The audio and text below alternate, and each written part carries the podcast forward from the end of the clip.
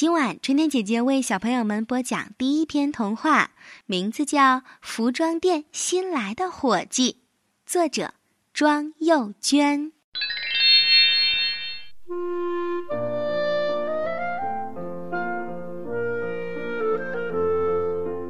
服装店新来的伙计，庄幼娟。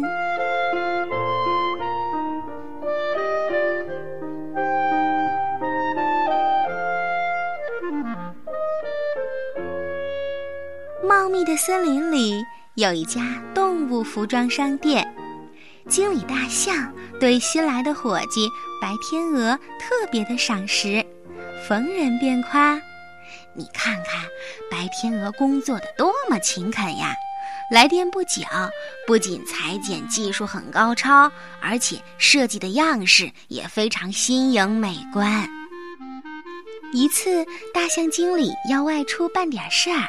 临走之前，他吩咐白天鹅：“嘿，伙计，你已经学会了裁剪，我不在店的时候，你可以独自开张啦。”白天鹅见经理如此信任自己，心里美滋滋的，劲头也就更加足了。偏偏在经理离店的节骨眼上，北风来了，它呀在森林里窜来窜去。吹得白杨树纷纷地掉下了叶子，吹得落叶松变得金黄，吹得枫树一片的火红。唉，仅两天的功夫呀，气温就下降了十度。热心的白天鹅惦记着森林里的居民们，决定给大家赶快添置一批外套，用来防寒。他打开库房。看到里面白颜色的毛料最多啦，而且白天鹅自己也一贯非常喜欢用白料子做衣服，洁白的礼服披在身上，既洁净又庄重。于是，勤快的白天鹅整整忙了三天三夜，匆匆赶制了一批白色的外套。清晨，天蒙蒙亮。白天鹅就把新衣服平整地装进了大网兜里，扛在背上，欢天喜地地送货上门去了。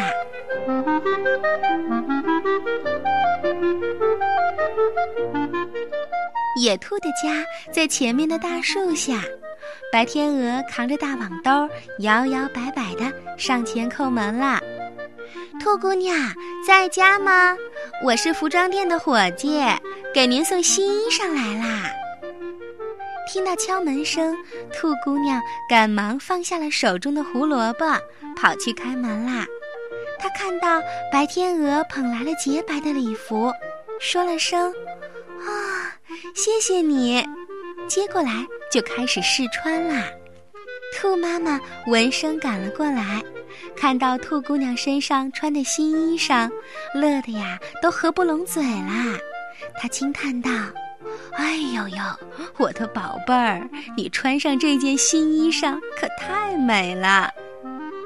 妈妈，你瞧，样式美观，做工精细，白天鹅姐姐的手艺真是好极了。”兔姑娘一边说一边称赞着：“哦，谢谢兔姑娘，你喜欢这颜色吗？”白天鹅非常真诚地征求着意见。当然喜欢啦，白色很适合我。哦，兔姑娘说起话来手舞足蹈的，你知道吗？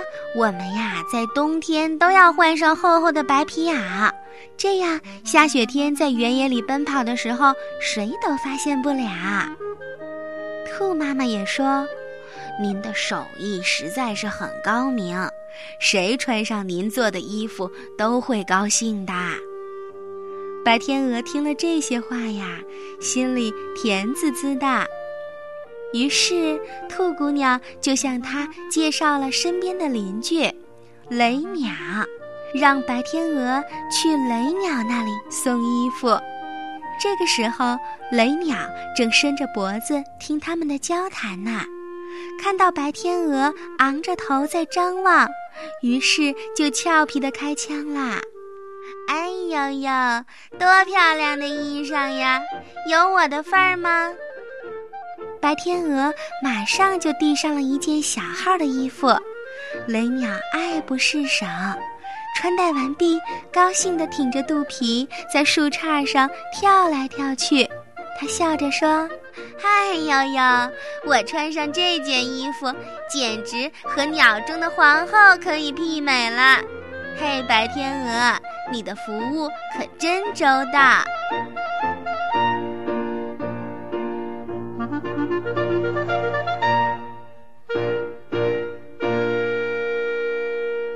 雷鸟说着，摸了摸那件漂亮的衣裳，接着说：“天冷啦，我正打算做一件白色的衣服呢，你就送上门来了，嗯，真好。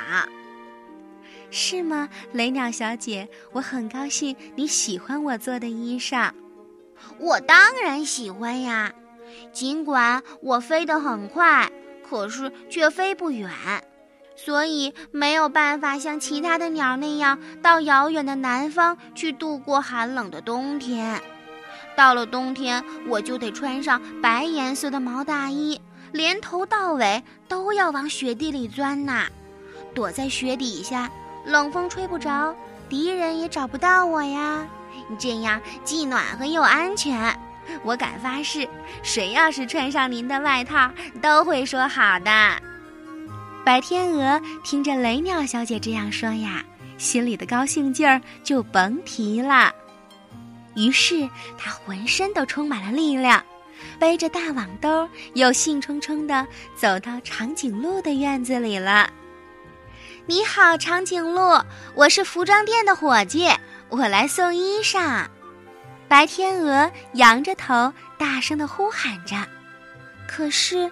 高个子的长颈鹿看到衣裳是白色的，马上就把它扔到了一边。白天鹅问：“长颈鹿先生，您不喜欢我送来的衣裳吗？”长颈鹿显得很不耐烦，连头也不回。“我不喜欢，我当然不喜欢啦！”啊，是因为料子不好，还是您觉得做的不合身呢？长颈鹿狠狠地瞪了白天鹅一眼，气得不吭声。这个时候，一阵冷风吹了过来，尘土飞扬。白天鹅大喊：“快跑呀，老虎来啦！”说完之后，它慌张地张开翅膀，飞到了一棵大树上。长颈鹿的个子很高，行动很不方便。这个时候，想要逃跑已经来不及啦。于是，长颈鹿就干脆呆呆地站在那儿，一动也不动。白天鹅透过树缝往下看，真奇怪，老虎离长颈鹿只有几十步，可是竟然没有发现它。老虎费了好多功夫，什么都没有找到，于是就无奈地跑开了。哎，这是怎么回事儿呢？白天鹅哪里会知道呀？长颈鹿身上的花斑和周围的树叶巧妙地交织在一起啦。粗心的老虎远远地望去，简直难以分辨哪里是树叶，哪里是长颈鹿。要是穿上白天鹅送来的白衣服，那么现在的长颈鹿早就被老虎吃掉了。之后，长颈鹿又继续往前走，它好不容易找到了变色龙的家。变色龙正兴致勃勃地给邻居的小朋友表演魔术呢。好了，大家注意了，不要眨眼睛哦！白天鹅瞪大了眼睛，只见变色龙纵身一跳，就跳到另一棵树上了。可是突然，它就不见了。白天鹅也跟着四处的寻找，哎，变色龙到底在哪儿呀？小朋友，你知道吗？嘿嘿，变色龙呀，它的衣服变了颜色，本来是铁锈色的，可是现在变成了鲜绿色，跟叶子的颜色一模一样，所以藏在哪儿几乎都发现不了。变色龙跳到了美人蕉的旁边，顷刻之间身上就变成了美人蕉的深黄色，又跳到了篱笆上，身子又变成了红得发紫的篱笆色。变色龙不停地跳，身上的颜色也不停地换着，看得白天鹅眼花缭乱的。白天鹅跑过去，怯怯地问：“你好，变色龙，我是服装店的伙计，这件衣服你喜欢吗？这件衣服，它会变色吗？不会，它就是白色的。”哦，那对不起，我不需要。白天鹅又继续给青蛙、鸵鸟爸爸，还有很多的小动物去送衣服，可是他们全部都婉言谢绝了。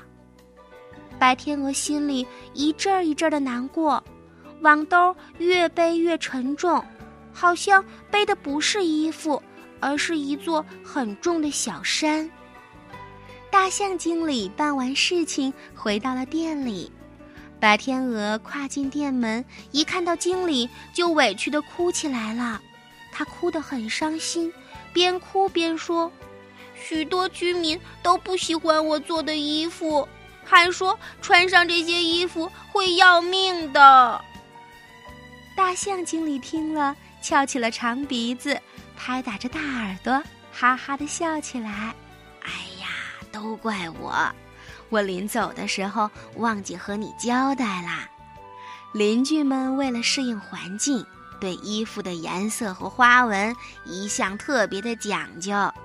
要是搭配的不适当，会给他们的生活带来很多麻烦的。白天鹅焦急地说：“怎么办？天已经冷了，我该怎么办呢？”没关系的。你可以根据大家的实际需要，重新选料子。白天鹅点了点头，嗯，我已经把大伙儿对衣服颜色或花纹的要求全都记下来了。大象经理说：“聪明的伙计，这回呀，你做好了衣服，居民们一定会非常喜欢的。”就这样。白天鹅整整忙碌了三天三夜，赶制出了一批新衣裳。